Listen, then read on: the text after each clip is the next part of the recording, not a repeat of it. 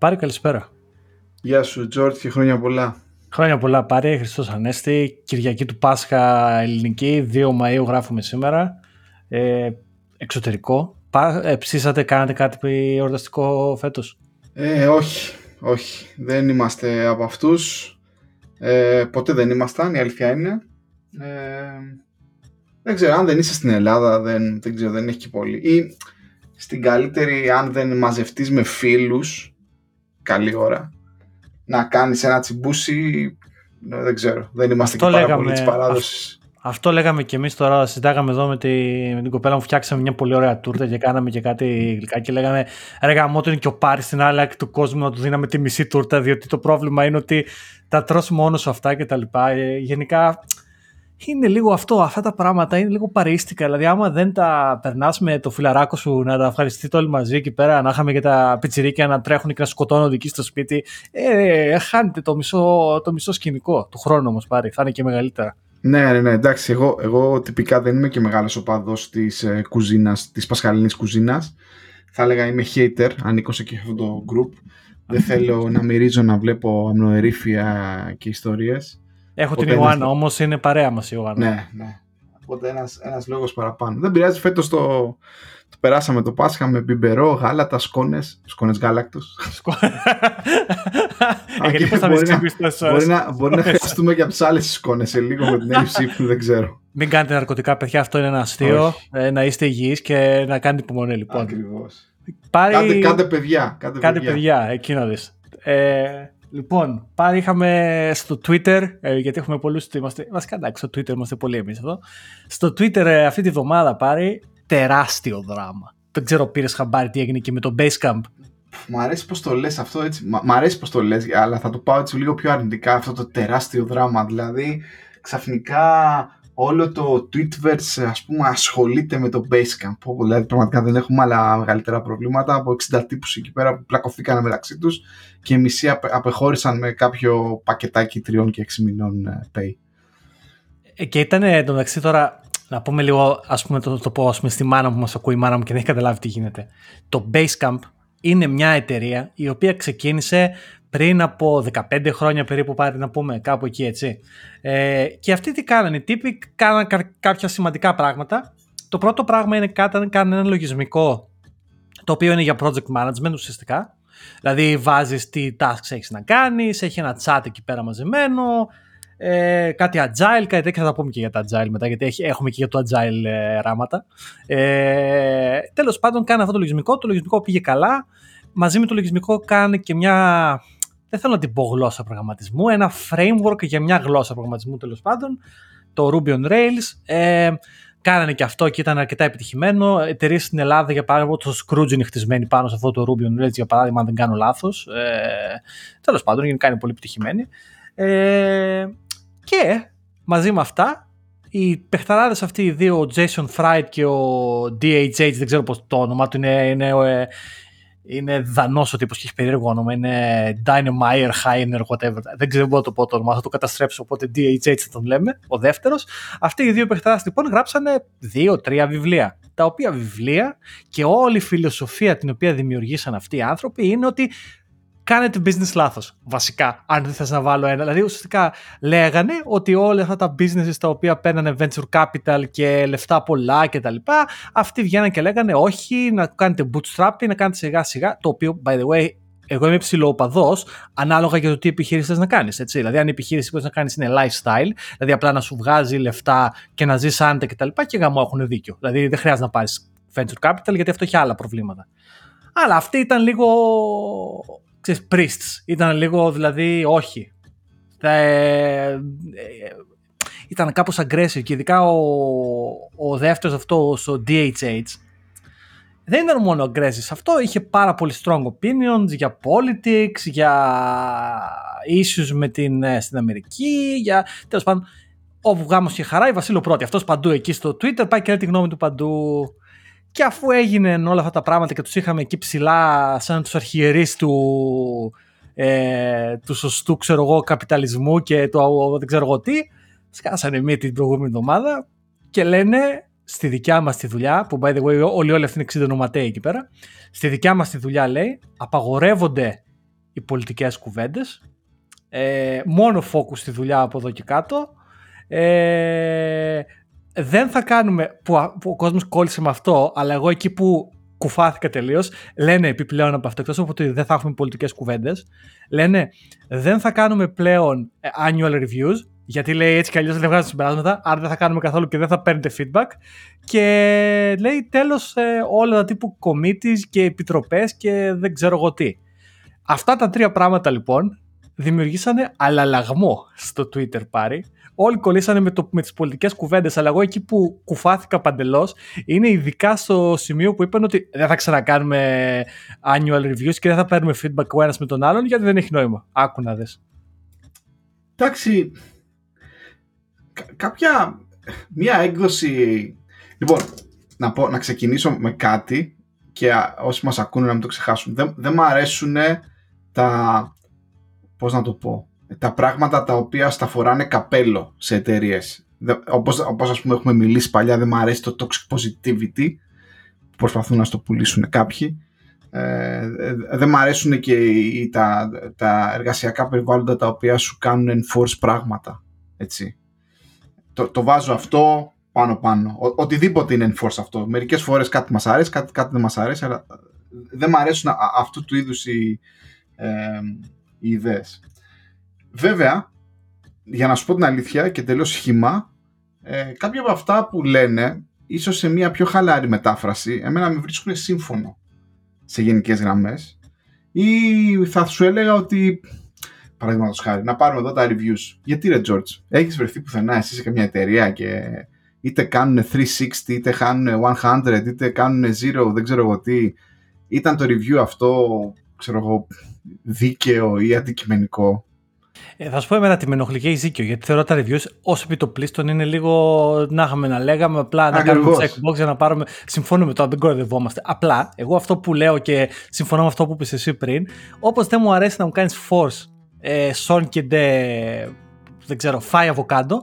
Έτσι και δεν θέλω να μου κάνεις φως. Μην ρωτάς τη γνώμη του Ελληνικού. Μεγάλη, εντάξει, όντως έχουν υπάρξει στιγμές στην καριέρα μου και ειδικά σε στιγμές τι οποίες θέλω εγώ προσωπικά να βελτιώσω κάποιο σημείο του χαρακτήρα μου ή της επαγγελματικής μου, ας πούμε, έτσι, πορείας που ξέρω ότι είναι πρόβλημα και έχω πάει ένα εξάμεινο και έχω ζητήσει reviews γραπτά από συγκεκριμένους ανθρώπους. Άλλες φορές ήταν χρήσιμα, άλλες φορές άχρηστα, άλλες φορές με πληγώσαν, άλλες φορές με βοηθήσανε. Αλλά πώς να σου πω, ήταν επιλογή μου, εγώ το έκανα και μπορούσα να το κάνω. Το πρόβλημα με αυτά τα τελείως αφηρημένα μπορείς και δεν μπορείς είναι σε φάση άμα ρωτήσω τον Μπάρι να μου πει τη γνώμη του. Ε, έκανα κάτι κακό ή είναι ok; Κατάλαβες, το ambiguity είναι το πρόβλημα, όχι τόσο πολύ αυτό που λένε. Ναι, ε, αν και νομίζω το μεγαλύτερο κράξιμο με αυτού το φάγανε με το, με το άλλο μισό της εκείνου του blog post που έλεγε ότι από εδώ και πέρα σταματάμε να μιλάμε για κοινωνικο-πολιτικά ζητήματα ή συζητήματα diversity. Ε, και αυτό με, τις, με τα committees χωρίς να είμαστε μέσα τώρα και επειδή έχουν γραφτεί πολλά προφανέστατα αυτοί οι τύποι να το πω έτσι και πολύ λαϊκά ως Έλληνας θα κάτσα πάρω και το φραπέ μου τώρα να γυρίσω και τα, το φραπέ με τα με τα παγάκια. Να, ακού, να ακούγονται τα παγάκια χράκπα χράκπα. Ναι, δε, τέτοιου είδους σοβαρή άποψη έτσι, παιδιά.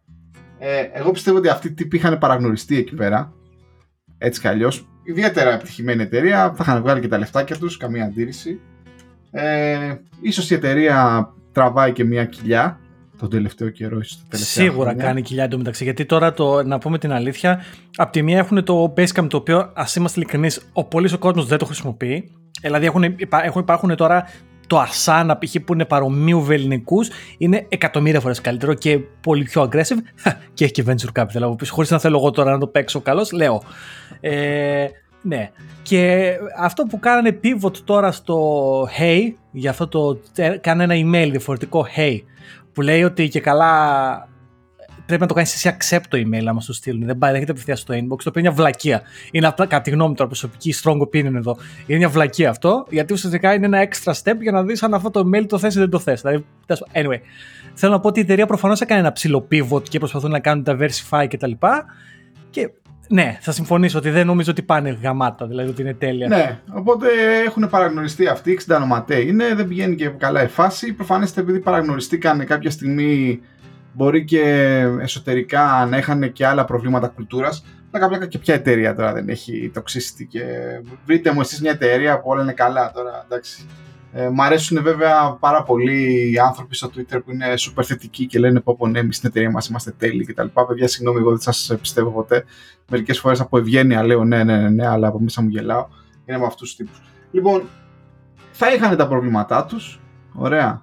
Θα είχαν μαζευτεί και αυτοί μπορεί και ξέρω εγώ να εξοδεύανε και χρόνο να μιλούσαν για διάφορα κοινωνικοπολιτικά ζητήματα, είτε για θέματα diversity. Κάποια στιγμή 60 νοματέ είχαν φτιάξει λέει και committees. Τι λέει ρε φίλε να είχαν φτιάξει οργανώσεις, είχαν φτιάξει η αλήθεια είναι για 60 άτομα. Πώς κάνει committees τώρα και πού, δηλαδή πραγματικά είναι λίγο. Ναι, μπορεί να θέλουν να μιλήσουν για θέματα diversity. Αυτό ήταν, λέει, ένα κάτι το οποίο έκανε trigger. Το θέμα diversity μπορεί να έχει να κάνει με πολλά πράγματα. Μπορεί να έχει να κάνει με ε, κοινωνικές διαφορές και κοινωνικοταξικές διαφορές, ε, ε, ρατσισμό ή μη, ε, σεξουαλικούς προσανατολισμούς, δεν ξέρω εγώ τι. Συζητούσαν διάφορα λοιπόν αυτοί οι τύποι εκεί πέρα. 60 άτομα έτσι, το ξαναθυμίζω. Ε, ε, είναι και αυτοί οι δύο οι τύποι που έχουν την εταιρεία, προφανέστατα όπως έχουμε πει, έχουν ε, super strong opinions, είναι personas, είναι rock stars ας πούμε. Ε, και κάποια στιγμή τα πήραν στο κρανίο. Μου κάνει εντύπωση γιατί ας πούμε το, το το κάνανε και public, λες και ότι παιδιά... Εκεί την πλάκα. Ε, ε, εμένα δεν με ενδιαφέρει ρε φίλε τι, τι κάνουν μέσα στο πλήρω. Ακριβώς. Στα τέτοια γιατί... μου, μετασχωρήσεως έτσι. Δηλαδή κάντε θέλετε. Και, και, το... Γιατί το, και γιατί το κάνα public, αυτό θα το ξαναπώ. Ναι, γιατί; Ε, ένα αυτό, δεν ξέρω. Εκεί είναι λίγο ίσως, ίσως να τους κράξουμε λίγο παραπάνω. Ε, και επίσης και από την άλλη είμαι και λίγο indifferent ας πούμε με τους με τους ανθρώπους που λένε ότι εντάξει, εγώ δεν γουστάρω πια και φεύγω. Εντάξει, ρε φίλε, φύγε να πούμε. Εντάξει, δεν, δεν σα σκοτώσανε κιόλας. Ενώ δεν κατάλαβα τι είναι η Basecamp. Είναι καμιά εταιρεία ας πούμε, η οποία ορίζει ε, την παγκόσμια κουλτούρα και τα ethics, ας πούμε, τα corporate. Και στο κάτω-κάτω όλοι μας δουλεύουμε σε... Δουλεύουμε ή δουλεύαμε, ας πούμε, σε πολύ χειρότερες εταιρείες όπου υπήρχαν πραγματικά προβλήματα και κόσμος κάθε μέρα, ας πούμε, αναγκάζεται να φύγει ή απολύεται ή οτιδήποτε γιατί ξέρω εγώ τόλμησε να πει την άποψή του κτλ. Αυτό που θέλω να πω είναι ότι ρε παιδιά, και τι έγινε, ας πούμε, τι μας ενδιαφέρουν τώρα αυτοί οι 60 τύποι; Δηλαδή, άντε πάει στο διάλογο, μερικές φορές γίνονται κάτι τέτοιου είδους ε, κινήσεις μέσα σε μεγαθύρια όπως η Google που βλέπεις ότι ξέρεις, εκεί υπάρχουν ας πούμε κινήματα, οργανώσεις ας πούμε ε, εργαζομένων 1000, 2000, 10.000 άτομα μέσα σε έναν τέτοιο οργανισμό που πάει στο διάλογο. Αυτός ο οργανισμός σε μεγάλο βαθμό μπορεί και να επηρεάσει τη δική μας ζωή κάπως, ε, έτσι πως έχουμε εμπλεχτεί. Τώρα καθόμαστε τώρα, ο καθένας έχει πάρει το, το σταυρό και, δεν ξέρω, κάνει, τους, τους καίει όλους. Δεν το καταλαβαίνω, λίγο, λίγο με μπερδεύει όλο αυτό. Νομίζω ότι δεν, δεν έχουμε άλλα προβλήματα να ασχοληθούμε και πρέπει να πάμε να, να κράξουμε ας πούμε αυτά τα τυπάκια εκεί πέρα στην Basecamp που ναι, ναι, εντάξει, κατακριτέα όλα αυτά που είπαν, έτσι. Δηλαδή, τι βλακίες είναι αυτές, από εδώ και πέρα δεν θα μιλάτε. Τι είναι αυτό, ρε παιδιά, τι δεν θα μιλάμε, ας πούμε. Εγώ νομίζω ξέρεις που είναι το μεγάλο θέμα και γιατί πρώτα απ' όλα να πω το εξής. Το Twitter είναι ένα καφενείο, παιδιά. Είναι ένα bubble που είμαστε όλοι μαζί εκεί πέρα και απλά στο καφενείο κάποιος την έριξε στη γωνία και το συζητάμε, δηλαδή τέτοια φάση. Αλλά ε, α, εκεί που νομίζω ότι έγινε ο μεγαλύτερος σωματάς και τα λοιπά είναι ότι αυτοί οι δύο οι founders του, του Basecamp και είναι ο μόνος λόγος γιατί μια εταιρεία των 60 ατόμων έχει τόσο disproportional uh, coverage στα νέα είναι ότι αυτοί οι δύο οι ιδρυτές αυτής της εταιρείας είχαν πάρει το σταυρό στο χέρι και το moral high ground όλο αυτό τον καιρό τώρα μια 15 ετία και μας τα είχαν ζαλίσει και τι καλά που τα κάνουμε εμείς και τι σκατά που τα κάνετε εσείς και τι καλά που είμαστε εμείς και διαβάστε το βιβλίο μας και ορίστε τι καλά εμείς και σας τα λέμε καλά, μάθετε μπαλίτσα. Και κάποια στιγμή βάλανε αυτό γκολ και σηκωθήκαν όλοι αυτοί που τους κάναν τόσο καιρό κήρυγμα και του λένε Πάρτε τώρα εσύ. Και πιστεύω ότι εκεί έγινε. Αν ήταν χαμηλού προφίλ άνθρωποι και κάναν απλά τη δουλειά τους στην εταιρεούλα τους, κανονικότατα και με τον νόμο, και δεν ήταν ε, ε, marketing founders, γιατί αυτό είναι αυτοί οι δύο, είναι marketing founders, και το παίζει τώρα ο DHH CTO, τέλος πάντων, να μην μιλήσουμε για το Ruby on Rails. Ε, εντάξει τώρα. Δηλαδή, το marketing, άμα δεν το χειρίζεσαι καλά, έχετε και σε χτυπάει στη μάπα. Και αυτό έγινε ουσιαστικά σε αυτό το σημείο. Ναι, έχεις απόλυτο δίκιο. Νομίζω ότι απλά τους τις περιμένανε στη γωνία. Κάνανε και αυτή μια μαλακία. Δεν ξέρω, ή πιστεύαν ότι ξέρω εγώ, θα, αυτό που γράφ, αυτή η επιστολή που γράψανε θα είχε θετικό αντίκτυπο ή θα κερδίζανε ας πούμε, μερικούς πόντους δημοσιότητας ε, και είμαστε, ζούμε σε πολύ politically correct ε, καιρούς ας πούμε άμα πεις το, το, λάθος, το λάθος πράγμα με τον λάθος τρόπο θα πας για σταύρωση κατευθείαν ε, είχαν, γράψανε και κάτι άλλο ας πούμε εκεί πέρα, έτσι. Ενδιαφέροντα του στείλω ότι από εδώ και πέρα δεν θα δίνουμε ε, perk, ας πούμε, ξέρω εγώ, έξτρα λεφτά αν θέλει κάποιος να πάρει να δεις όμως, το διάβασες, γιατί λέμε για τις λέξεις τώρα. Τι, τι χρησιμοποίησαν, λέει, σταματάμε, λέει, τα paternalistic perks. Κάτσε ρε μεγάλε, γιατί τα λες paternalistic, δηλαδή δεν καταλαβαίνω, δηλαδή ότι και καλά είναι πατριαρχικής κοινωνίας στα perk. Και άμα ωφελούν μια γυναίκα, τι είναι, δηλαδή, δεν το πάω τι είναι, δεν καταλαβαίνω. Χρησιμοποιούν αυτό που λένε οι Αμερικάνοι, αυτό το woke ε, ε, λεξιλόγιο, αλλά όταν χρησιμοποιείς το woke λεξιλόγιο, προφανώς και θα σε κοιτάνε και θα σε κρίνουν και, και το woke κοινό, ας πούμε. Και αυτό που έκανες είναι το, η ακριβής αντίθεση όχι μόνο το woke, καλά είναι, ε, είναι βλακώδες αυτό που κάνει, όπως και να το δεις, αλλά πόσο μάλλον για το woke κοινό τώρα και λένε το paternalist, λέει θα σταματάμε λέει τα paternalistic benefits, τι φλακίες. Και αντί για benefits λέει θα παίρνεις 10% από τα κέρδη, όπαρε μεγάλε, κάτσε ένα λεπτό, δηλαδή άμα η εταιρεία δεν πάει καλά θα πάρω το 10% του 0, ενώ πριν έπαιρνα πραγματικά benefit που είχα ένα στάνταρ ποσό και κοστίζαν ξέρω εγώ 10, όχι ρε μεγάλε, εγώ χάνω σαν επαγγελματίας αυτό που μου κάνεις. Ναι, αυτό, αυτό ακριβώς. Τέλος πάντων, να είναι καλά οι άνθρωποι, καλή τους τύχη. Δεν νομίζω ότι θα έχουν πρόβλημα γενικότερα. Έτσι κι αλλιώς 60 άτομα ήταν. Εντάξει, 30 λέει φύγανε. Οι 30 που φύγανε ήταν οι κρέμ de la crème. Δηλαδή αυτοί οι άνθρωποι δεν θα έχουν τώρα πρόβλημα. Κακά τα ψέματα τώρα. Υπάρχουν εταιρείες εκεί που γράφουν Ruby on Rails, Rails, Rails. Ε, εντάξει τώρα, είναι καλή αυτή. θα βοηθήσουν. Θα βοηθήσουν. Εντάξει, κοιτάξτε, αυτοί οι άνθρωποι θα βρουν δουλειά. Το, ναι, το πρόβλημα δεν είναι με αυτούς. Γιατί έχω υπάρξει εταιρεία που έχει περάσει από αυτό το σημείο. Το πρόβλημα είναι με αυτούς που μένουν πίσω και ξαφνικά έχουν να σηκώσουν το βάρος και τη και της, ε, κακής ε, φάσεις μέσα στην εταιρεία και των ανθρώπων που φύγανε και ότι αυτοί δεν μπορούν να φύγουν και μένουν πίσω και τραβάνε κανάλι. Και γενικά αυτοί είναι που πρέπει να σκέφτεσαι και να λυπάσαι αυτή τη φάση και όχι αυτούς που φύγανε. Αυτοί που φύγαν, φύγαν. Γεια σας. Τέλος πάντων. Αυτά για το. Μην, μην, μην και το Basecamp. Τέλος πάντων, εντάξει, απλά ήταν ένα δράμα εκεί τώρα που έγινε στο Twitter για μια εβδομάδα. Θα τους ξεχάσει και αυτούς το χρονοτούλο από τη ιστορία όταν σε κάνα χρόνο θα έχει κλείσει το μαγαζί εκεί πέρα και θα τις χάσουμε. Θα μείνει μόνο το Ruby on Rails να τραβάει κόσμο. Ε, ε, όλο αυτό με έκανε και και σκέφτηκα κάτι άλλο, έτσι, μια άλλη κακία που θέλω να πω, έτσι, γενικά. Ε, προσπαθώ να σκεφτώ τον εαυτό μου πώς, έχω αλλάξει, πώς έχει αλλάξει η θεώρησή μου ως εργαζόμενο ε, μέσα στα χρόνια καθώς μεγαλώνω και πηδάω από δεκαετία σε δεκαετία ε, σε ό,τι έχει να κάνει με, τη, με την κοινωνικοποίησή μου μέσα από τη δουλειά, Γιώργο. Ας μιλήσουμε γι' αυτό. Πιάνεις θέμα τώρα πάρει και εσύ. Ναι, ναι, και έχω, θα είμαι και λίγο toxic κιόλας. Έχω που έχω καεί εγώ τώρα με αυτό. Ναι, ναι, ναι. Λοιπόν, θα το ξεκινήσω ανάποδα. Περνάω μια φάση της ζωής μου. Δεν ξέρω εσύ τώρα επειδή έχω κάνει οικογένεια κτλ. Αλλά όχι μόνο τώρα που έκανα οικογένεια. Νομίζω είναι τα τελευταία 5-10 χρόνια. Ε, νομίζω ότι δεν με ενδιαφέρει πια να κοινωνικοποιούμε μέσα από τη δουλειά, ρε φίλε. Ε, δεν ξέρω, έτσι προσωπική τέτοια. Δηλαδή, ίσως, ίσως έχει ενταθεί αυτό με το γεγονός ότι έφυγα από την Ελλάδα και θα δω στην Αγγλία και η διαφορά κουλτούρας, ας πούμε, να, να κοινωνικοποιηθείς. Το έχουμε ξαναπεί και αυτό με ανθρώπους, ας πούμε, εντελώς διαφορετικής κουλτούρας. Σε μένα με δυσκολεύει πάρα πολύ να κοινωνικοποιηθείς, σου στείλει να πάμε μια μπύρα μετά ή οτιδήποτε. Έχουμε, έχουμε μιλήσει βέβαια για τα πλεονεκτήματα, ότι πρέπει να κοινωνικοποιήσεις σε ένα βαθμό, δεν μπορείς να είσαι ένα ρομποτάκι κτλ. Αλλά αυτό το που έχουν πολλές εταιρείες, αυτό το, αυτός ο εξαναγκασμός, ας πούμε, εντάξει, να είμαστε όλοι φίλοι, οικογένεια κτλ. Αρχίζει και δεν με ενδιαφέρει. Θέλω να περνάω καλά 9 με 5, ας πούμε. Θα μιλήσω και με ανθρώπους που γουστάρω έτσι, σε κάποιο DM να τα πούμε, ε, όπου οι προσωπικότητες μας, ξέρεις, ε, κάνουν κλικ που λένε. Αλλά ρε φίλε, γενικά νομίζω ότι τώρα πια αυτό που θέλω στη, στην καριέρα μου, τους συναδέλφους μου, είναι να δουλεύουν. Με την έννοια να συνεισφέρουν. Δηλαδή να μην έχω να κάνω με τεμπέλδες ή πάρλες ή δεν ξέρω εγώ τι. Τώρα, ποια είναι τα πολιτικά του beliefs, ε, η το σεξουαλικό του orientation ή οτιδήποτε, είναι σε δεύτερη μοίρα. Και όπως θα έπρεπε, πιστεύω έτσι. Και σύν το γεγονός ότι δεν με πολύ ενδιαφέρει να τα, να, να, να, να τα μιλήσω βέβαια. Ναι, να, να, μιλήσουμε για ένα έτσι, θέμα γενικότερα αλλά δεν ξέρω αν περνάω το μήνυμα ότι δεν με πολύ ενδιαφέρει κιόλας, να σου πω την αλήθεια. Απλά θέλω άλλος να δουλεύει. Όπως δουλεύω κι εγώ, να κάνουμε τη δουλίτσα μας, να πιάνουμε τους στόχους μας, να παίρνουμε τα λεφτά μας και να μην έχουμε άγχος Σαββατοκύριακο γιατί τι μας έρθει Δευτέρα.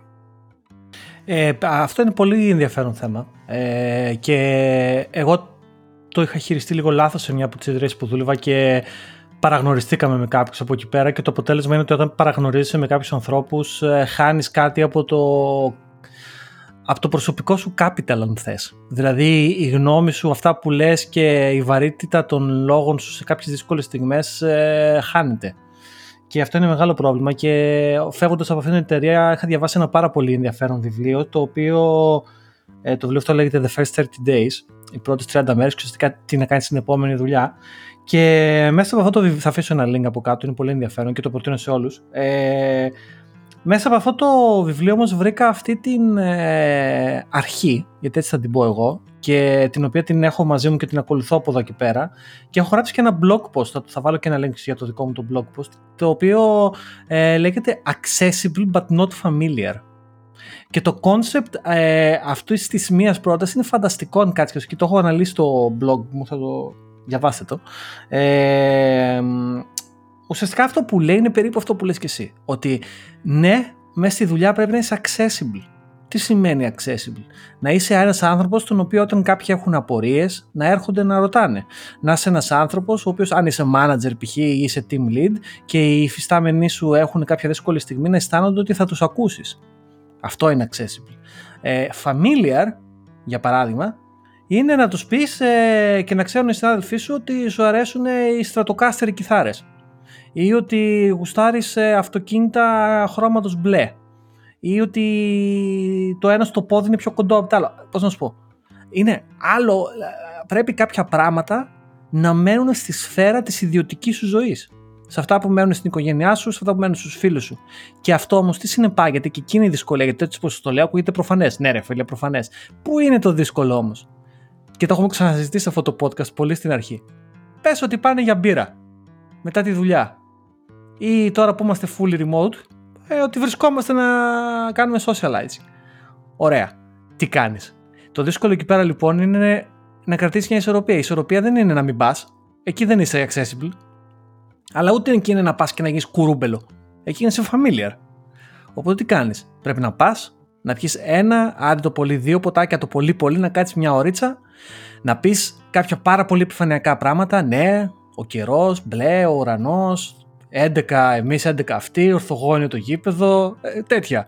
Ε, γενικά και να σηκώσεις να φύγεις επαγγελματική εμφάνιση ακόμα και εκεί πέρα. Και εκεί είναι η δυσκολία. Ε, δεν ξέρω αν στην Ελλάδα, το, το, το, το είχαμε ξαναπεί και τότε, δεν ξέρω αν στην Ελλάδα αυτό είναι ένα genuine, ένα θέμα με το οποίο οι Έλληνες συνάδελφοί μας ε, έχουν να, το, το αντιμετωπίσουν. Και αφήστε μας κάποια ε, comments, είτε κάτω από το τέτοιο ή στο Twitter, οπουδήποτε μας βρείτε, και πέστε μας, δηλαδή, τι κάνετε σε αυτά τα θέματα. Αλλά ναι, δηλαδή accessible but not familiar. Αυτό είναι για μένα η γραμμή που πρέπει να περπατάμε ή που εγώ προσπαθώ να περπατάω. Δεν, δεν υπάρχει πρέπει, εγώ προσπαθώ να την περπατάω.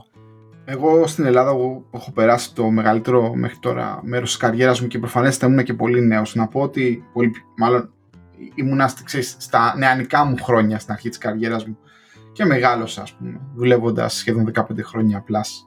Ε, έκανα φίλους ε, μέσα από τη δουλειά τους, οποίους έχω ακόμα, έτσι. Αλλά πάντα ήμουνα σε φάση ότι, α, ξέρω εγώ, δουλεύουμε με κάποιον άνθρωπο συνέχεια, ξέρω εγώ, βρισκόμαστε κάθε μέρα επί τέσσερα χρόνια, πέντε φορές την εβδομάδα, κάποιες προσωπικότητες κάνουν κλικ και τα ποτά μας είχαν βγει για τις εξόδους μας και είμαι πολύ χαρούμενος και τους έχω αυτούς τους φίλους, ακόμα και τώρα. Ε, όπως και έχω κάνει φίλους και εδώ στην Αγγλία, ε, ενώ συναδέλφους, τους οποίους επέλεξα να τους κάνω φίλους.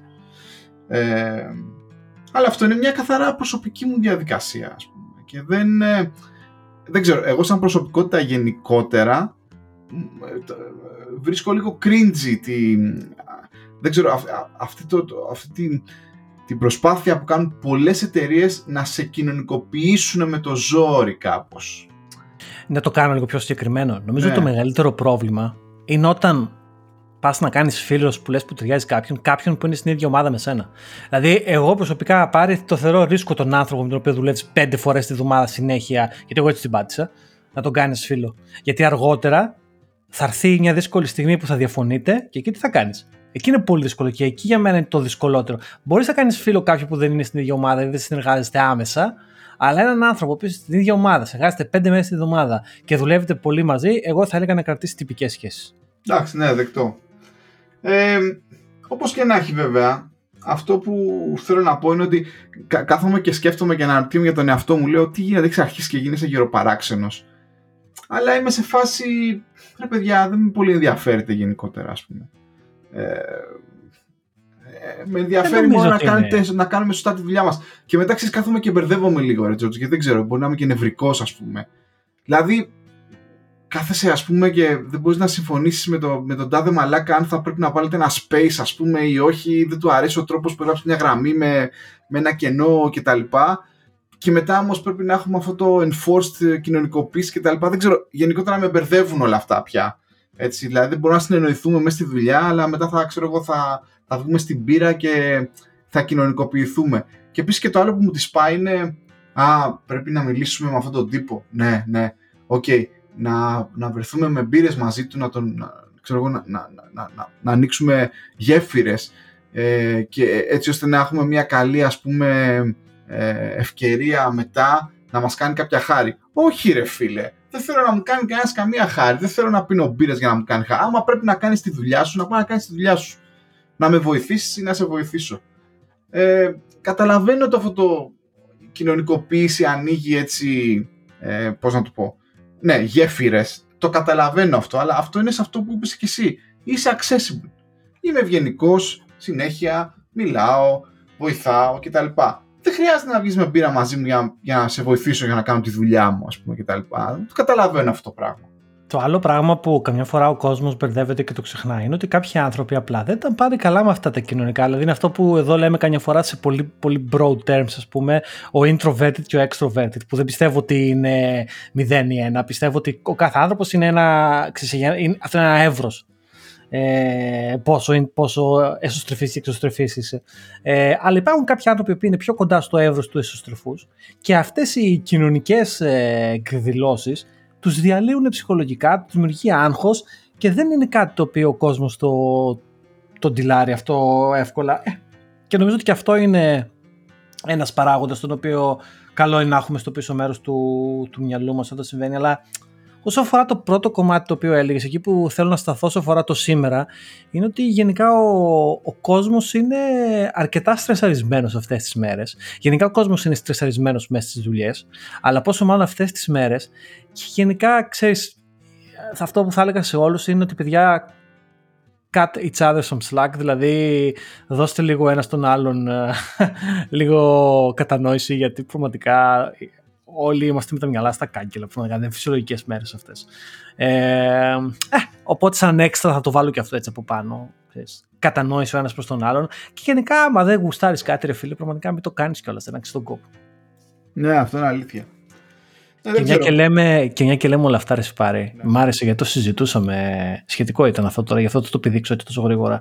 Ε, ε, Είχες πρόσφατα στο Twitter που σε παρακολουθώ εγώ και κάποιοι άλλοι, ε, έκανες ένα rant τώρα τελευταία για το Agile λίγο. Το οποίο ε, για μένα παίζει πάρα πολύ καλά με αυτό που συζητάμε αυτή τη στιγμή με τα interpersonal relationships της ομάδας και όλα αυτά. Και μίλαγε λίγο για Agile. Λοιπόν, George, εγώ θα, θα, θα, κάτσω να πάρω το φραπέ μου πάλι, δηλαδή τέτοιου είδους, να πω την, απο, την αποψάρα μου κι εγώ.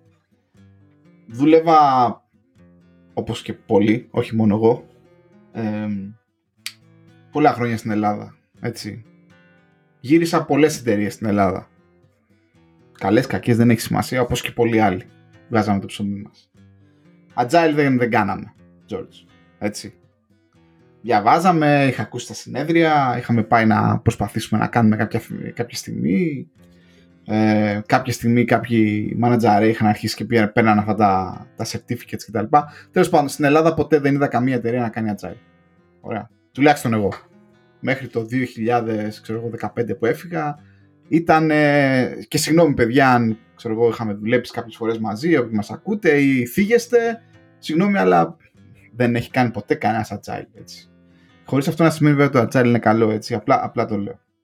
Έρχομαι λοιπόν εδώ στην Αγγλία το 16, ε, ο Βλαχοέλληνας λοιπόν, που επί 15 χρόνια τι δουλεύαμε, Γιούρια, πάμε, ε, άντε ένα waterfall, ένα οργανωμένο waterfall να ήταν η καλύτερη μας ε, κατάσταση. Ε, και έρχομαι λοιπόν εδώ πέρα σε εταιρείες όπου το agile προφανέστατα είναι μόδα. Έτσι, από, ε, γράψαν αυτοί οι χριστιανοί του Agile Manifesto και δημιουργήθηκε μετά αυτή η ολόκληρη παραοικονομία του Agile ας πούμε Πάρη, θέλω σε αυτό το σημείο να ξέρεις ότι αυτή τη στιγμή σε αυτό το podcast ένας από τους δυο μας είναι certified Scrum Master από αυτή την business του Agile που τον στείλανε σε προηγούμενη εταιρεία. θέλω, θέλω να το ξέρεις ότι κάποιοι έχουν δώσει στην παρακονομία και τη δικιά μας τσέπη προφανώς, αλλά μας δώσαν να ξέρεις. Έτσι, έτσι. Λοιπόν. Και εμένα ήταν σόκολα αυτό έτσι. Γιατί προφανές θα συνεχίζω να έχω αυτή την άποψη και δεν ξέρω, παιδιά, τώρα γράψτε. Θα, πιστεύω θα υπάρξουν άνθρωποι που θα πούνε πω, πω όχι το agile δουλεύει κτλ. Εγώ πιστεύω ότι δεν δουλεύει. Συγγνώμη πάλι, αλλά είναι αυτή είναι η άποψη του φραπέ πάλι. Ε, όπου αυτή η παραοικονομία, αυτό το σύστημα, ας πούμε, αυτή η διάμεση ήταν, ήταν θεδαλώδες, ας πούμε. Και βλέπω ότι ήταν ένα θεαθήνε. Ο Scrum Master, ο από εδώ, ο έτσι, ο Γιουβέτσι. Στο, στο τέλος επί της ουσίας και εδώ πέρα Waterfall κάναμε Γιούρια, έτσι. Πάμε αύριο να είναι όλα έτοιμα. Ε, στο, μας έχει μείνει βέβαια αυτή η παρακονομία του Agile έτσι, και, ο, και άνθρωποι που βγάζουν λεφτά μέσα από αυτό. Μας έχει μείνει αυτό. Και πολλά λεφτά. Αλλά το θέμα με το Agile ακόμα και εδώ πέρα, γιατί εγώ δεν έχω δουλέψει στην Ελλάδα δυστυχώ, είμαι το άλλο, το άλλο νόμισμα εδώ πέρα. Ε, οπότε όπου πήγα πάντοτε και καλά κάνα Agile. Απλά τώρα το, το, έχω κάνει διαφορετικά πόσα flavors του Agile, έχω κάνει Kanban, έχω κάνει το, το κλασικό του Agile, Extreme Programming. Έχεις κάνει ε, Scrappy, το Scrappy το έχεις κάνει. Scrappy. Είναι το Scrappy, δεν ξέρω. Ε, είναι και αυτό ένα variation. Δεν το έχω κάνει μάλλον αυτό το Scrappy. Scrappy ναι. και ε, είμαι Scrum Master στις τελευταίες τρεις δουλειές που έχω πάει, ε, γελάει ο κόσμος. Ε, Εντάξει, κοίταξε να δεις, άκου τώρα, για να πούμε την αλήθεια έτσι. Το, αυτοί οι τύποι που κάνουν το Scrum Master βγάλανε εκεί μια μπουρδολογία 7 νόμους ε, και αυτό που όλοι γουστάραμε τρελά ήταν φίλε το, το πρωινό το, το stand-up γαμάει πρωινό stand-up. Και άκου τώρα τι γίνεται πρωινό stand-up. Όλοι όταν πάθουν μια εταιρεία και λένε ε, κάνουμε agile. Αυτό που εννοούν είναι ότι έχουν ένα Jira board που βάζουν τα tickets και κάνουν πρωινό stand-up. Αυτό. Και α, εκεί ξεκινάει και τελειώνει. Γιατί ένα από τα άλλα που λέει το agile είναι, ε, πώς το λέει, να μην χρησιμοποιείς όχι processes over... Ε, ε, κάπως το λέει τέλος πάντων, ότι και καλά να μην κάνεις focus στα process. Και όλες οι εταιρείες έχουν ένα τρισεκατομμύριο process. Δηλαδή γελάει ο κόσμος. Ναι, γενικά γελάει ο κόσμος, ας πούμε. Και απλά μπαίνεις σε εταιρείες και λες: OK, πρέπει να φάμε και αυτούς τους τύπους στη μούρη, ας πούμε, γιατί και πρέπει να τα έχουμε καλά ή πρέπει να βγούμε για μπύρα μαζί τους για να τον πείσουμε, ας πούμε, να μην μας φορέσει 15 process από πάνω. Ε, Ανέφερες το Jira. Το Jira, να σου πω την αλήθεια, εδώ δεν ξέρω γιατί το μισεί τόσος πολλοί κόσμος. Ε, εγώ το υπεραγαπώ το Jira. Να, Τι λες ρε πάρει τώρα, τώρα θα μαλώσουμε. στην Ελλάδα, δεν έχω κάνει ποτέ agile σε καμία εταιρεία, αλλά έμαθα, με μάθανε Jira. Και το Jira το, εμένα μου αρέσει πάρα πολύ σαν εργαλείο. Φίλε είναι σχρό. Συγγνώμη, συγγνώμη, το Jira Εγώ είναι το αγαπώ. Εγώ το αγαπώ. Είναι πραγματικά ένα βαρύδι Στη, στη, στη, είναι ένα βαρύδι στη, στο συλλογικό software που έχει δημιουργήσει πραγματικά. Εγώ, δηλαδή. δεν θέλω να, εγώ δεν θέλω, αυτό που θέλω για το Jira μου δεν θέλω να το συνδέουν με το Agile, με το παπαριλί, Μα αφού agile, είναι παιδί του Agile το Jira πάρει τώρα, τι θα το συνδυάσω, να μου λες να μην συνδέω τον Καραγκούνι. Και, και πριν την παραοικονομία του Agile. Πάρει, ξέρεις τι είπες τώρα; Είπες, δεν θέλω να συνδέω τον Καραγκούνι με, το, με, με, το, με τον Παναθηναϊκό. Δεν γίνεται ρε φίλε αυτό που λες. Δεν γίνεται. Το Agile είναι το Jira να πούμε. Αυτά είναι. Θα, θα συνεχίσω λοιπόν στα πολύ ωραία έτσι όπως το είπες. Ε, κάνουμε agile και επί της ουσίας ναι, κάνουμε stand-up και έχουμε μετά 15.000 ενδιάμεσους κτλ. Και το τελευταίο μου rant λοιπόν είναι για το stand-up. Παιδιά, είτε εδώ στην Ελλάδα είτε και εδώ στην Αγγλία, δεν νομίζω ότι αυτή τη στιγμή Εντάξει, όχι. Άντε να μην είμαι πολύ υπερβολικός. Μπορεί κάποιοι μας ακούνε να το κάνουν σωστά, έτσι. Γιατί κάποιοι μου απαντήσαν στο Twitter και το κάνουν σωστά. Παιδιά, ποτέ κανένας να βρεθώ σε μια εταιρεία να κάνει ένα beep stand-up σωστό. Έχω βαρεθεί εδώ και δεκα, δεν ξέρω, δεκα, τελευταία 10 χρόνια πες που ε, υποκρινόμαστε ότι κάνουμε agile, με αυτό το stand-up να βγαίνει ο κάθε καημένος, μπορεί να το κάνει και εγώ το λάθος, έτσι, οπότε βάζω και τον εαυτό μου μέσα και να λέει, ε, ναι, έβαλα λέει αυτό το library και έγραψα αυτό το test και έβαλα αυτό το property και μετά μίλησα στο Μίτσο για να μου βάλει ένα property. Ρε φίλε, ρε παιδιά, δεν μας ενδιαφέρει ας πούμε τι κάνετε σε, αυτό το, σε, σε τέτοιο επίπεδο κάθε πρωί. Δεν με ενδιαφέρει τι library χρησιμοποιήσεις ρε μεγάλε. Δεν με ενδιαφέρει αν μίλησες με το Μίτσο που σου είπε ένα property που δεν το ήξερες. Στα τέτοια μου, να σου πω την αλήθεια. Δώσ' μου δύο γραμμές, ωραία, τι έκανε στρατηγικά, αφού έτσι ε, ε, δουλεύουμε όλοι σε ένα project και υποτίθεται κάνουμε agile, αλλά έχουμε tickets, ωραία, stories και πες, δουλεύω στο, στο story τάδε. κάνω, έκανα progress αυτό το, αυτό το 100, είμαι blocked από τον Barry ο οποίος δουλεύει στο, στο άλλο story και να κάτσουμε μετά να τα βρούμε ή δεν ξέρω εγώ τι. Τι κάθεστε και μου λέτε, ας πούμε, τι γράφετε στον κώδικα, ρε παιδιά, ας πούμε. Πάρει να, να πω κάτι σε αυτό το σημείο. Γιατί... Άκου να δεις πάρει, γιατί ενίστασε τώρα, αλλά θα σου πω ποια είναι η λύση. Ξέρεις ποια είναι η λύση αυτό που περιγράφεις. Η λύση είναι ένας Scrum Master, φίλε. Και ξέρω τώρα, θα, θα γελάσει τώρα εσύ, αλλά άκου, εγώ επειδή είμαι Scrum Master πολλά χρόνια, ο, η δουλειά ουσιαστικά του Scrum Master τι είναι; Είναι διαιτητής στο stand-up. Και ουσιαστικά, άκου να δεις τώρα, το έχω περάσει αυτό το πρόβλημα τέσσερις φορές. Και άκου, θα σου, θα σου περιγράψω το δικό μου ταξίδι. Στην Disney, λοιπόν, ε, είχαμε ένα τύπο που έκανε ακριβώς αυτό το πράγμα. Ερχόταν τελευταίο στο stand-up και μας διέλυε. Και αυτό και μίλαγε μια ώρα και ναι, πήγα σε αυτή την κλάση και στη γραμμή 7 ήταν εκείνο. Και ναι, στα τέτοια μας να πούμε. Ναι, πήγα σε αυτή την κλάση. Εν τω μεταξύ, κάναμε όλοι switch off. Οι front-end developers δεν τον ακούγαμε, οι designers μετά παίρναν στο κινητό και αυτός μίλαγε πόση ώρα.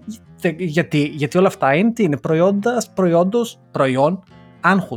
Είναι. Και ανασφάλειας, όπως σωστά και ανασφάλειας, πολύ στο Twitter, έτσι. Βέβαια, είναι προ... ακριβώς. Είναι ανασφάλεια και άγχος. Γιατί από τη στιγμή που το χρησιμοποιούν οι managers, η κάθε manager και οποιοδήποτε τέλος πάντων το stand-up σαν micromanagement tool, αντιστοίχω μετά και ο, και ο εργαζόμενος θα το χρησιμοποιήσεις σαν promotion ε, opportunity για να κλείσει την ανασφάλειά του. Αλλά εσύ τώρα σαν Scrum Master, αυτό πρέπει να το κόψεις. Και από μένα στην Disney, προκειμένου ότι εκεί έκανα εγώ το Scrum Master ε, ε, αυτό το training, το με στείλανε, γιατί αυτό το πράγμα γινόταν απαράδεκτο και έπρεπε κάποιος να το κάνει regulate και το, το τέλος πάντων έπεσε κλήρος σε μένα. Ε, και πήγα και έκανα. Το πρώτο πράγμα που έκανα εκεί πέρα, στην αρχή ξεκίνησα με το καλό και λέω: Παιδιά, θα μιλάμε το πολύ από ένα λεπτό ο καθένας. Με γράψαν στα τέτοια τους κανονικά. Λέω: Δεν δουλεύει αυτό. Την επόμενη φορά, αφού αυτό δεν δούλεψε και κάνα δύο εβδομάδες, ένα μήνα, πήρα ένα κουμπαρά, φίλε. Παίρνω ένα κουμπαρά, τον αφήνω εκεί πέρα και λέω: Όποιος μιλάει πάνω από ένα λεπτό θα βάζει λέω 50 πένες μέσα στον κουμπαρά, λέω για κάθε, για κάθε μισό λεπτό που δεν μιλάει. Προφανώς με γράψαν στα τέτοια, δεν δούλεψε αυτό. Τέλεια. Μετά, φίλε, να σου πω τι έκανα και δούλεψε, πήρα μια μπάλα. Πήγα στο Amazon και πήρα μια μπάλα. Δεν με φανταστείς μια βαριά μπάλα. Έχουν κάτι μπάλες γυμναστικής στην πιο ελαφριά μπάλα γυμναστικής που βρήκα. Και όποιος μίλαγε, έπρεπε να κρατάει την μπάλα στα χέρια, χωρίς να κουμπάει πουθενά. Σε πληροφορώ αυτό κάπως δούλεψε. Και τη στιγμή που του δίνω την μπάλα πουθενά, κάποιο με κουράστηκε. Ο Πέση άφησε την μπάλα κάτω. Και εκεί λοιπόν, εκεί που μίλαγε 5 λεπτά, μίλαγε, ξέρω εγώ, 2 λεπτά. Κάπως δούλεψε, δεν ήταν ποτέ τέλειο. Τέλος πάντων, κάποια στιγμή ψιλοαρπαχτήκαμε. Κάπως βελτιώθηκε το πράγμα συλλογικά με πολύ, με πολύ βλακεία. Στην επόμενη εταιρεία που πήγα στην TransferWise, μετά είχαμε έναν εσθονό που έκανε το ίδιο. Εκεί, στον, εκεί δεν έκανα τις βλακίες που έκανα στην Disney και απλά πήγα στον εσθονό και του λέω: Άκου να σου πω, μιλάς πολύ. Να μιλάς λιγότερο. Και έγινε πάρει turbo. Όταν λέμε έγινε turbo, τσατίστηκε, άρχισε, φώναζε, δεν μου συμπεριφέρει καλά, μου αντιμιλάς, ε, δεν είναι τρόπος αυτός. Δεν το ξανά έκανα όμως. Έσκασε, του είπα σε σέβομαι, δεν είναι προς το πέσει προσωπικά, ε, απλά και εγώ τη δουλειά μου κάνω, ε, δεν είχα σκοπό να σε κάνω disrespect. Πιάσαμε μια μεγάλη κουβέντα σε ένα meeting room εκεί για κάνα, κάνα μισάρο, καλύτερη φίλη, κάναμε μια αγκαλιά, φύγαμε, δεν το ξανά έκανε. Άκου όμως όλα αυτά είναι παυσίλιπα. Και εδώ τώρα θα έρθω και θα σου πω ποια είναι η πραγματική λέξη. Ωραία λέξη. Παυσίλιπον, δεν τσακ. Αλλά θα σου πω ποια είναι η πραγματική λύση και θα έρθω εδώ να κάνω πρόσεξε, contradict τον εαυτό μου πάρει και να δικαιώσω εσένα και τον Τζίρα. Η απάντηση λοιπόν στο stand-up είναι να ξεκινήσεις από τον Τζίρα. Ούτε να πεις πάρει πες μας εσύ, είπε, όχι. Πας στο Τζίρα, ανοίγεις το board και λες ποια stories είναι active αυτή τη στιγμή, το story 12. Ποιος δουλεύει το 12, ο Πάρης. Ξεκινάει ο Πάρης. Ναι, το 12. OK, okay, thank you, το σταματάς. Και, και ουσιαστικά κάνεις traverse προχωράς δηλαδή το Jira board βάσει των stories. Και τον σταματάς τον άλλον. Του λες, really quickly, what's happening; Αυτό. Και συγκεκριμένες ερωτήσεις, ξέρω εγώ. Γιατί είναι δύο μέρες ε, in progress; Κόλλησε; Ναι, όχι, μα μου, παρακάτω, επόμενο. Γιατί αυτό είναι στο code review; Ποιος δεν το έχει κάνει code review, κάτω code review. Ανάθεσε σε κάποιον να κάνει code review για να προχωράνε τα tickets. Αυτό. Και αυτό είναι καλύτερο. Ούτε μιλάει κανένας, ούτε τι είπες, ούτε η μάνα μου χθες δεν μου φτιάξε κεφτέδες και μου φτιάξε φακές και δεν μας ενδιαφέρει. Και, και, έτσι λοιπόν, ε, σαν Scrum Master, το training αυτό έπιασε τόπο μετά από τέσσερις εταιρείες και πλέον μόνο μέσω Jira. Τώρα, βέβαια, σε startup που θα πάμε 8 άτομα, δεν θα υπάρχουν καν tickets και θα ησυχάσουμε. Φίλε, εκεί πέρα πιστεύω ότι εκεί που θα πας, γι, αυτό, γι' αυτό πιστεύω ότι είναι μια, μια πλευρά του, του εαυτού μου που πιστεύω ότι θέλει να δουλέψει μια τέτοια εταιρεία ξανά κάποια στιγμή. Το έχω, πιστεύω. Λοιπόν, εκεί θα, ε, θα κάνετε λοιπόν το, το αγαπημένο μου ε, την αγαπημένη μου μεθοδολογία, έχω και μπλουζάκι, έχω παχύνει βέβαια τώρα, δεν νομίζω να μου κάνει, που λέγεται ε, Programming Motherfucker. Έτσι. Είναι η καλύτερη μεθοδολογία, παιδιά. Επί της ουσίας αυτή, αυτή είναι η μεθοδολογία που γίνεται παντού. Απλά όλες οι εταιρείες παίρνουν και κάποιους managers, ας πούμε, οι οποίοι βάζουν και προσπαθούν να, να είναι in between στο programming motherfucker. Ε, και να σου πω κάτι. Ναι, γιατί όχι. Γιατί όχι. Ε, να σου πω κάτι πάλι, γιατί όχι ακριβώς. Δηλαδή, whatever, φίλε. Ε, αλλά anyway, ε, το agile γενικά είναι αυτή τη στιγμή μια φάμπρικα, όπως είπαμε. Είναι ένα industry. Ε, κατά τη δικιά μου τη γνώμη, ακόμα waterfall κάνουμε. Και εντάξει, αυτά είναι ουσιαστικά έχουν δουλειές και οι διάφοροι managers και τύποι σαν και εμένα που είναι scrum masters εκεί πέρα και πάμε και λέμε Δεν το κάνετε σωστά, παιδιά, μισό λεπτό να σας δει. Είμαστε σαν αυτούς στα γυμναστήρια που πας να κάνεις, ξέρω εγώ, τη γυμναστική σου και έκανε Ε, αδερφέ, δεν το κάνεις καλά αυτό. Για κάτσε λίγο να σου δείξω ένα λεπτό, θα τραυματιστείς. ναι, ναι, ακριβώς. Βέβαια, όσοι από εσάς ε, κάνετε σωστό agile ή καλά stand-ups, παιδιά, σας κεράσω εγώ ένα καφεδάκι. Σας κεράσουμε εμείς ένα καφεδάκι. Κεράσω πάλι ένα καφέ. Ε, ναι. Εντάξει, αυτό. Το είπα αυτό γιατί είχα... Ε, το έχεις, το έβγαλες από μέσα Ναι, ναι, με... Κάποια στιγμή λέω, δεν θέλω να γίνω συγκεκριμένος, αυτό δεν είναι stand-up. Ναι, ναι, ναι, δεν είναι stand-up λέει, ναι. Είναι catch-up. Το βαφτίζουμε τώρα, ξέρεις. Εντάξει. Είναι catch-up, οπότε θα διαρκεί 40-50 λεπτά. Μάλιστα, εντάξει. Ωραία. Ο καθένας φτιάχνει τους δικούς του ε, νόμους. Εντάξει τώρα, ξέρεις, το δικαιολογείς αυτό λίγο και του βρίσκεις άλλο καινούργιο τρόπο να το, να το πεις ρε παιδί μου, εντάξει. Ναι. Ε, Τέλος προφανώς πρέπει να λύσεις το πρόβλημα, αλλά anyway, και όχι να το κάνεις rename, αλλά τέλος πάντων. Αυτά παιδιά, όσοι έχετε καλύτερες εμπειρίες, να μας πείτε. Πιστεύω ότι θα υπάρξουν σχόλια γενικότερα. Και μια και έπαιζε για καφεδάκια, να ευχαριστούμε το φίλο μας το Μενέλα που μας πήρε καφεδάκια την προηγούμενη εβδομάδα. Μενέλα, ευχαριστούμε. Να σε καλά, Μενέλα, στην υγεία σου. Μενέλας, ωραίο όνομα επίση. Ε. Ωραίο όνομα. Ωραίος, ωραίος, ναι. Ε, ωραία, πάρει άλλο θέμα εδώ πέρα που έχω και ήθελα να το συζητήσουμε γιατί ξέρω ότι ε, γιγάντες οπαδός του remote work είσαι. Ε, διάβαζα, βασικά άκουγα, δεν διάβαζα, θα το βάλω ένα link, ένα από τον Guardian και λέει ότι ουσιαστικά ένα podcast μικρό ήταν αυτό, το οποίο έλεγε ότι το pandemic λέει μας άλλαξε λέει τα, τις συνήθειες του ύπνου. Και ρε φίλε, πάρει, εμένα δεν. Καλά, εσύ τώρα τέλος πάντων δεν πιάνει γιατί βρίσκει ήδη πολύ διάσωση κατάσταση και δεν έχεις συνήθειε ύπνου.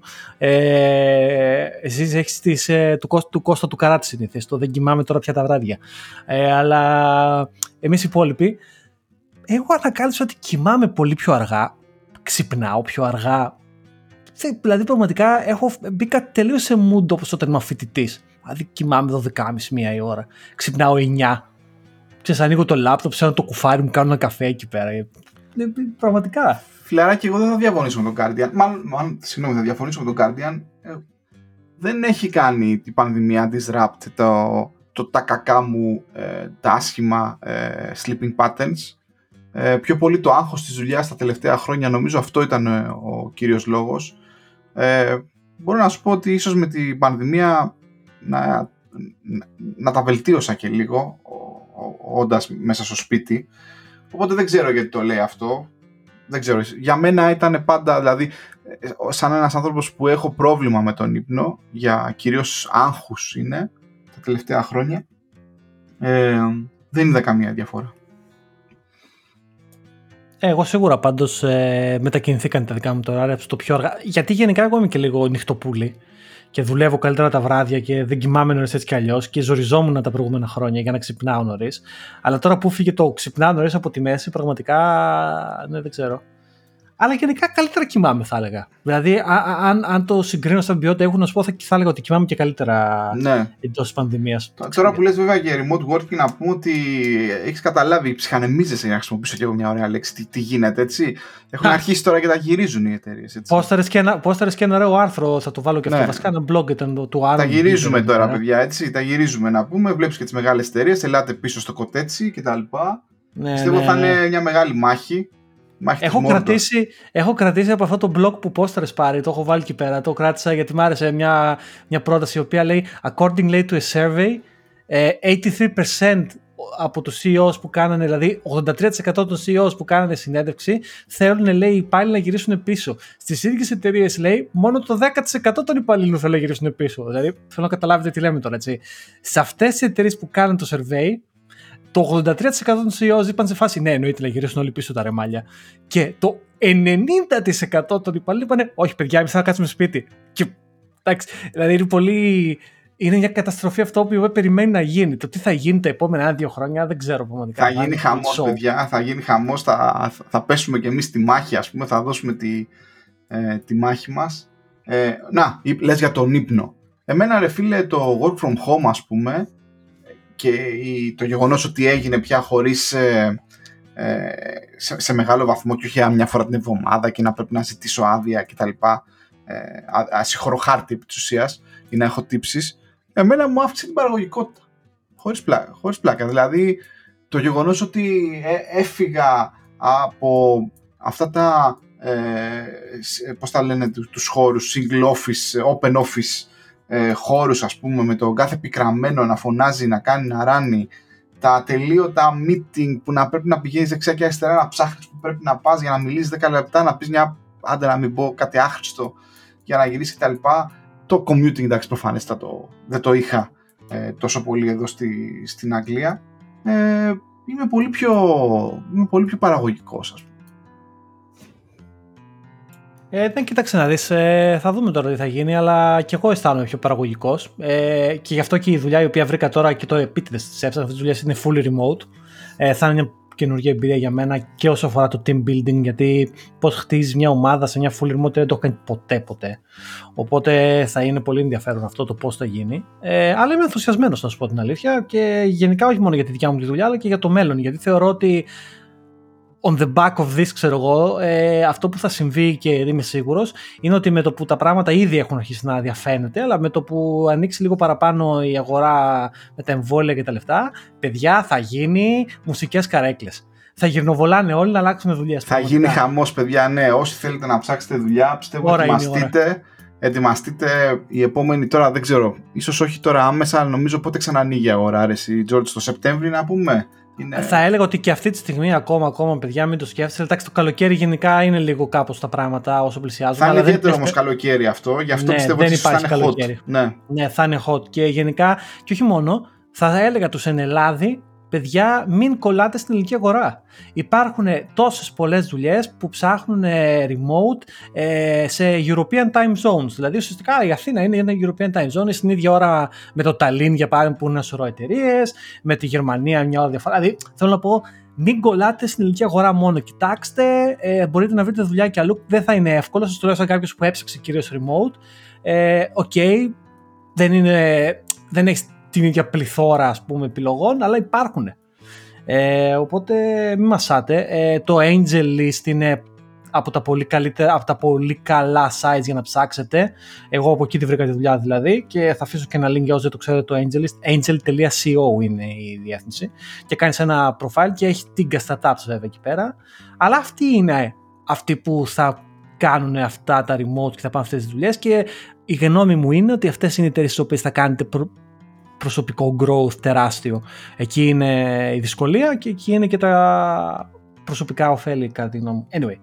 Ε, και, υπάρχουν, και υπάρχουν και ελληνικές εταιρείες. Στο προηγούμενο επεισόδιο είπαμε, έχει λίστα ο φίλος μας ο Startup Pirate ε, και αυτή θα την αφήσω από κάτω στα links. Ε, γενικά θα γίνει πανικός. Θα υπάρξουν δουλειές, παιδιά. Ναι, οπότε ξεκινήστε να διαβάζετε, παιδιά, προετοιμασία. Μορφωθέ, ναι, για, να ναι, ναι. hot, για να είστε hot. Ε, να είστε, να είστε hot. Να μην σκέφτεστε μόνο τις διακοπές. Θα πάτε να πούμε να προετοιμαστείτε να βρείτε έτσι μια καλύτερη δουλίτσα. Ε, και πάλι μια και τα είπαμε αυτά, συγγνώμη τώρα, ήταν και μια είδηση του πιεστηρίου την οποία την, είπα, την έβαλε στο, στο Twitter μου το πριν κάνα δύο-τρεις μέρες. Είδες ε, και το συζητάγαμε. Η εταιρεία η Viva η Viva σήκωσε 80 μέρια πάρει. Κοντεύει το valuation της Viva να γίνει unicorn αν δεν είναι ήδη, δηλαδή να κοστίσει πάνω από ένα billion.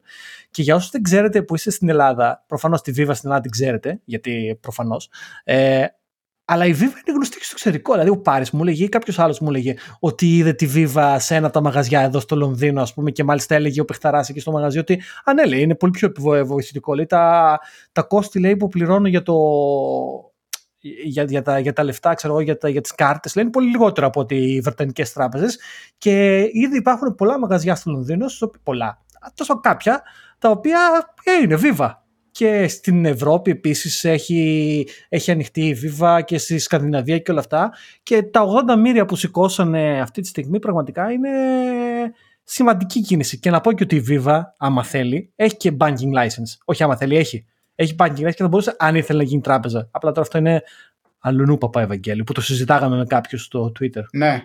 Ε, μπράβο, είναι πάρα πολύ καλό. Ε, έχουμε πει γενικότερα ότι παρόλο που η Ελλάδα είναι, είναι σχεδόν στο μεσαίωνα ό,τι έχει να κάνει με τα τραπεζικά και τα χρηματο retail ας πούμε προϊόντα πιστεύω ότι ο Έλληνας καταναλωτής και ιδιαίτερα οι νέοι άνθρωποι διψάνε ας πούμε για καλύτερες υπηρεσίες ε, και όχι τις υπηρεσίες που τους πασάρουν ας πούμε και χαίρομαι πάρα πολύ που η Viva είναι κατά πάσα πιθανότητα θα είναι η πρώτη εταιρεία η οποία θα πάει στο next level από εκεί που ξεκίνησε ξέρω εγώ με τα POS της και, τις, ε, και, τα, ε, και τις πληρωμές και τα λοιπά να γίνει κάτι αντίστοιχο μια TransferWise ή, ή οτιδήποτε και γιατί όχι ελπίζω μόνο να μην το γράψουν σε Ruby on Rails να πούμε εγώ πιο πολύ, σαν την Klarna, πιο πολύ σαν την Klarna ναι. το παρά σαν την TransferWise ναι. από την αλήθεια ε, έχουν πράγματι αν αυτά που γράφουν που, που διαβάζουμε είναι αληθή έχουν πάρει την άδεια μιας, ε, μιας τράπεζας η οποία πήγε άπατη ας πούμε της πράξια κάτι τέτοιο ε, οπότε αυτό τους, ε, τους ανοίγει τους ανοίγει έτσι μεγάλες ε, τέτοιες ε, δρόμους για να κάνουν πραγματάκια δεξιά και, και αριστερά και θα ήθελα πάρα πολύ τη Viva να τη δω να πετυχαίνει. Έτσι. Η εμπειρία μου, εμένα αυτό που λέει και το έλεγα σε κάποιους ανθρώπους στο Twitter και θα το πω και εδώ στα γρήγορα, είναι ότι αν ε, μια τράπεζα σαν την, ε, σαν τη Viva θέλει να κάνει το επόμενο βήμα, νομίζω το blueprint που ακολούθησε η TransferWise είναι το, το σιγουρότερο. Και αυτό το blueprint ποιο ήταν, ήταν ότι είναι ένα συνδυασμός ε, aggressive marketing, δηλαδή σε φάση βγαίνουμε και κράζουμε εμφανώς τις άλλες τράπεζες και ουσιαστικά κάνεις, υπογραμμίζεις τα κακό κείμενα τα οποία έχουν, δηλαδή το ότι σε χρεώνουν fees, ναι. σε κάθε, εννοείται είναι τα fees όλα, τους κράζεις μες στη μάπα τους. Δηλαδή πρέπει, πρέπει να είσαι aggressive. Πρώτον. Και δεύτερον, πρέπει να υπάρχει lobbying σε επίπεδο κυβερνητικό. Δηλαδή, κάποιοι άνθρωποι να πάνε και να κάνουν lobbying και με την Τράπεζα της Ελλάδος και με την εκάστοτε κυβέρνηση, ούτως ώστε και η Τράπεζα της Ελλάδος να γίνει πιο regulator όπως είναι ο FCA και να βάλει κάποιες δικλείδες ασφαλείας και να πει: Παιδιά, αυτά που κάνετε με τις χρεώσεις, τα IBAN κτλ. είναι αστείωτες και καταστρέφετε τους μικρομεσαίους επαγγελματίες. Και επίσης να ανοίξουν ε, την, ε, την αγορά και τα συστήματα, τόσο ώστε να μπορούν να ισό... Ακριβώ. Ναι. Και να, να, ουσιαστικά, και να πω και το εξής: το γεγονός ότι έχουμε αυτό το DRC, το Δίας. Το Δίας. Ναι. Παιδιά, εντάξει τώρα, αυτά ήταν πράγματα του 90 που ήταν ηλίθεια του 90. Το 2020 είναι. Ναι, δηλαδή... Όχι, εννοώ σαν έκφραση το λέω. Όχι για το δίκτυο. Ε, μπορεί να είναι καλό, δεν ξέρω. ξέρω δουλεύει καλά. Είναι ένα δίκτυο που δουλεύει. Απλά αρμέγουν. Ε, ναι. Αυτό που θέλω να σου πω είναι ότι το challenge εδώ πέρα που θα υπάρχει με τη Viva είναι ακριβώς αυτό το σημείο. Και μην ξεχνάς ότι η πολύ αγαπημένη μας TransferWise δεν ήταν τυχαίο ότι τελικά επέλεξε να έχει τη βάση της εδώ πέρα στο Λονδίνο και στην Αγγλία. Γιατί μια χώρα η οποία ε, σε επίπεδο ας πούμε regulation δικτύων βλέπε FPS ε, δίκτυα, faster payments, δεν ξέρω εγώ τι, είναι, θεωρείται blueprint για τις υπόλοιπες ευρωπαϊκές ε, χώρες. Εκατότα, Οπότε αυτό την μπούσταρε πάρα πολύ τα Wise. Δεν ξέρω αν θα έχει το ίδιο impact αν, αν επέλεγαν να είναι μόνο ας πούμε, στην Εστονία με το τραπεζικό σύστημα της Εστονίας, το οποίο δεν ξέρω πόσο καλό είναι, που είναι και γαμάτο έτσι, δεν ξέρω.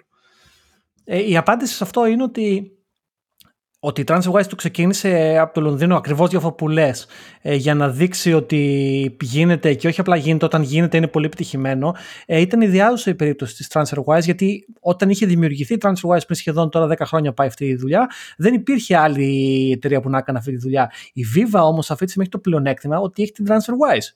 Δηλαδή μπορεί να τη χρησιμοποιήσουν σαν use case. Και μάλιστα ε, τη TransferWise η οποία τα ωφέλη που έχει φέρει στην Εστονία σε κρατικό επίπεδο. Δηλαδή μια κυβέρνηση, οποιαδήποτε κυβέρνηση και η τωρινή και η αυριανή και οποιαδήποτε είναι σίγουρο ότι θα θέλουν να προσελκύσουν εταιρείες και να δημιουργήσουν ένα community. Και η TransferWise στην Εστονία και κάποιες άλλες προφανές εστονικές εταιρείες δημιουργήσαν ολόκληρο community από εταιρείες. Αυτά είναι που δημιουργείται, πώς θα πω, δημιουργείται ολόκληρο, ολόκληρο πράγμα εκεί πέρα. Οπότε με το κατάλληλο lobbying και τους κατάλληλους ανθρώπους στην κατάλληλη θέση μπορούν να γίνουν πράγματα και αυτή τη στιγμή από όλες τις ελληνικές εταιρείες η Viva είναι η πρώτη εταιρεία η οποία είναι πραγματικά σε μια θέση να το κάνει αυτό αν θέλει. Το μόνο που δεν ξέρω και δεν μου είναι καθαρό, προφανώς θα μάλλον δεν έχω διαβάσει αρκετά, είναι ποιο μέρος της αγοράς θέλουν να επικεντρωθούν κυρίως. Δηλαδή, θα δούμε κάποια στιγμή προϊόντα για τον απλό καταναλωτή ή θέλουν να συνεχίσουν να βελτιώσουν ας πούμε, το δίκτυό τους ή τις υπηρεσίες τους στους επαγγελματίες και στις μεταφορές χρημάτων. Αυτό δεν μου είναι καθαρό. Μακάρι να είχαμε ε, κάποιον να ρωτήσουμε. Αλήθεια. Ούτε και σε μένα και να σου πω, θα μπορούσαμε να κάνουμε ένα reach out στο Twitter ε, στους ανθρώπους της Viva ε, αν θέλουν ε, και να, να, να έρθουν μια βόλτα εδώ από Bad Guys να συζητήσουμε. Ε, ούτε εγώ το ξέρω και πολύ θα ήθελα να ξέρω στρατηγικά τι είναι στο επόμενο βήμα της ε, Viva όλα μου ακούγονται λογικές ιδέες, δηλαδή και να κάνουν καλύτερες υπηρεσίες όσο αφορά τους τους μικρομεσαίους επαγγελματίες, γιατί πονάνε οι άνθρωποι σε εκείνο το σημείο, αλλά προφανώς και στο, στους απλούς καταναλωτές, και εκεί πιστεύω υπάρχουν μεγάλες ευκαιρίες και υπάρχουν και τα ενδιάμεσα. Ούτως ώστε για παράδειγμα θα μπορούσε η Viva να λειτουργήσει σαν, ε, γιατί εσύ πάρει έχεις δουλέψει σε τέτοιες εταιρείες, ε, να μπορούσε να λειτουργήσει σαν κάποιος πάροχος που θα μπορούσαν άλλες τράπεζες να, να, να κάνουν subscriptions π.χ. Να, να κάνουν tap ξέρω εγώ, στο δικό τους το δίκτυο και να δημιουργήσουν άλλο payment ε, τρόπο. Δεν ξέρω. Υπάρχουν πολλά πράγματα. Μπορεί να γίνουν δηλαδή ενδιάμεση. Anyway. Ναι, δεν ξέρω ποιο είναι το status του open banking στην Ελλάδα. Από ότι τελευταία φορά που το τσέκαρα ήταν ε, ουσιαστικά μια κόπια από, το, από τα αγγλικά, τα βρετανικά εδώ πέρα, πρωτόκολλα ας πούμε και conventions. Νομίζω ότι υπάρχει σε ένα βαθμό ε, υλοποιημένο σε πολλές πια τράπεζες, καλός κακός δεν ξέρω. Αλλά το open banking γενικότερα είναι και αυτό μια συζήτηση μεγάλη, δεν ξέρω αν είμαστε και δύο πολύ ειδικοί, αλλά έχει, έχει πλάκα από ένα σημείο και μετά. Είναι, είναι φανταστικό όλα αυτά τα open banking, open data κτλ. Και, και επίσης δεν θα το πίστευα ότι θα το έλεγα ποτέ αυτό, αλλά είμαι πολύ μεγάλος οπαδός του βρετανικού regulator εδώ πέρα, το, το τραπεζικό του FCA. Πραγματικά είναι από τους πιο forward thinking regulators που έχω δει, ας πούμε. Εντάξει, έχω μια πολύ επιδερμική γνώση με κάποιους από διάφορες χώρες λόγω της ενασχόλησής μου με την TransferWise, αλλά ο Βρετανικός regulator πραγματικά είναι blueprint. Εύχομαι κάποια στιγμή στην Ελλάδα, δεν ξέρω είτε είναι η Τράπεζα της Ελλάδα είτε κάτι καινούριο, να, να βελτιωθούν τα πράγματα για το καλό των πολιτών, για τίποτα άλλο. Δηλαδή, γιατί εντάξει, είναι κρίμα. Οι υπηρεσίες που παίρνουν οι Έλληνες πολίτες αυτή τη στιγμή είναι τραγικές. Τώρα, μιλάγαμε με κάποιους φίλους μας και μας λέγανε για παράδειγμα ότι το e-banking στην Ελλάδα δουλεύει, λέει, μόνο ώρες καταστημάτων. Τι λέτε, ρε παιδιά; Ε, ναι, όταν κάνει. Ναι, εντάξει, όταν δουλεύει, κάνει reconciliation, να πούμε, όταν δουλεύει στο τέλος. Ε, πολλά παράξενα. Ε, κάποια από αυτά πάνε πίσω στο πώς δουλεύουν τα συστήματα, ας πούμε, γιατί δεν εμπιστεύονται τα συστήματα ή οτιδήποτε. Ε, αλλά τι να πεις, πραγματικά, τι να πεις. Θα πω ότι είμαι αισιόδοξος όμως, γενικά πολύ αισιόδοξος. Ε, θεωρώ ότι αυτό που γίνεται με, την, ε, με τη Viva είναι μόνο η αρχή ε, και ότι πιστεύω ότι θα έρθουν πολύ περισσότερες γιατί δεν υπάρχει άλλη λύση πραγματικά. Άνθρωποι φιλόδοξοι υπάρχουν και νομίζω με τον καιρό θα το βλέπουν ότι το να κάνεις startup και εταιρείες βοηθάει και προσωπικά εσένα και την κοινωνία σου και όλο το community και γενικά τη χώρα σου είμαι πολύ αισιόδοξος επί αυτού. Να πω και μια έτσι φραπεδόβια άποψη για τη Viva που είχα ως καταναλωτής έτσι παλιά. Έτσι, Έλα, φραπεδόβια. Πιστεύω ότι κάποια στιγμή. Καλά, βέβαια τώρα ποιος είμαι εγώ να μιλάω για αυτά τα θέματα έτσι. Κάποια στιγμή ίσως θα πρέπει να σκεφτούν να κάνουν rebranding.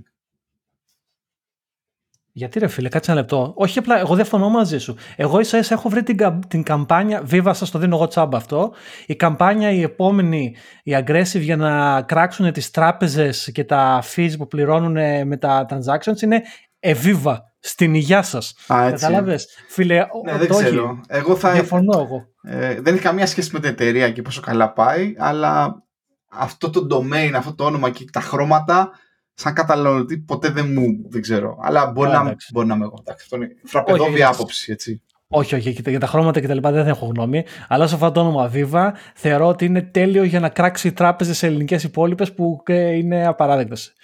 Ε, Viva στα κορόιδα ή κάτι τέτοιο. Ρε, έχω πολλά ταλέντα και τα πάω χαμένα ρε πάρει. Βλέπεις τώρα. θα μπορούσα marketing να κάνω τώρα. Έχεις φύγει για Ελλάδα κατευθείαν. Ε, εντάξει, καλά.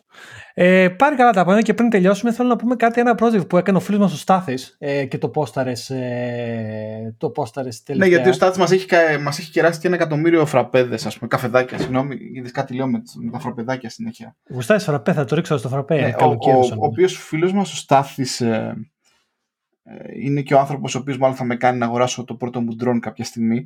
Έχει αγοράσει ένα drone λοιπόν και ε, πειραματίζεται και έχει βγάλει ένα site που λέγεται 30 Days of London, κάπως έτσι. Θα βάλουμε το link. Όπου κάθεται και ποστάρει έτσι ωραία βιντεάκια με το drone ε, και τα λοιπά και έχει, και έχει πλάκα όσοι θέλετε να δείτε πώς είναι το Λονδίνο αυτή τη στιγμή μέσα από, τα, από την κάμερα του drone του Στάθη ρίχνετε μια ματιά. Έχει κάνει ωραία δουλειά, το τσέκαρα και εγώ και μου αρέσει η δουλειά που κάνει ο Στάθης και γενικά το, προ, το, το δουλεύει το πράγμα καιρό. Και άμα πάτε και στο Twitter, το έχει διάφορες γωνιές του Λονδίνου εκεί πέρα. Πολύ, δηλαδή βγαίνει το βράδυ, βγάζει φωτογραφίες. Ε, δηλαδή, άμα γουστάρετε έτσι Λονδίνο και θέλετε να το δείτε πώς το βλέπει ο lockdown Στάθης από τα μάτια του. Και θα, θα βάλω και link και για το Twitter του Στάθη, αλλά και για το 30 Days in London που είναι το site. Έχει κάνει ωραία δουλειά, να τον υποστηρίξουμε το φίλο μας του Στάθη. Τέλεια, τέλεια. Λοιπόν, ε, μία ώρα ακριβώς. Τα πήγαμε καλά, πάρει τέλεια. Είπαμε τα πάντα όλα. καλή εβδομάδα τώρα. Τε, μεγαλώνετε εκεί πέρα, τα παιδιά πώς πάει; Μεγαλώνουμε, ναι. Κλείσαμε, κλείνουμε τον ένα μήνα. Πα, ε, σιγά σιγά. Εντάξει. Μεγαλώνουμε, όλα, όλα καλά. Όλα καλά. Ωραία. λοιπόν, ε, καλό, καλό Πάσχα εύχομαι να είχατε όλοι. Ε, να φάγατε καλά, με μέτρο. Ε, να κάνετε εμβόλια σας σαν καλά παιδιά και αυτά. Θα τα πούμε την επόμενη εβδομάδα. Πάρει καλό απόγευμα. Ναι. Γεια σου, George. Γεια χαρά.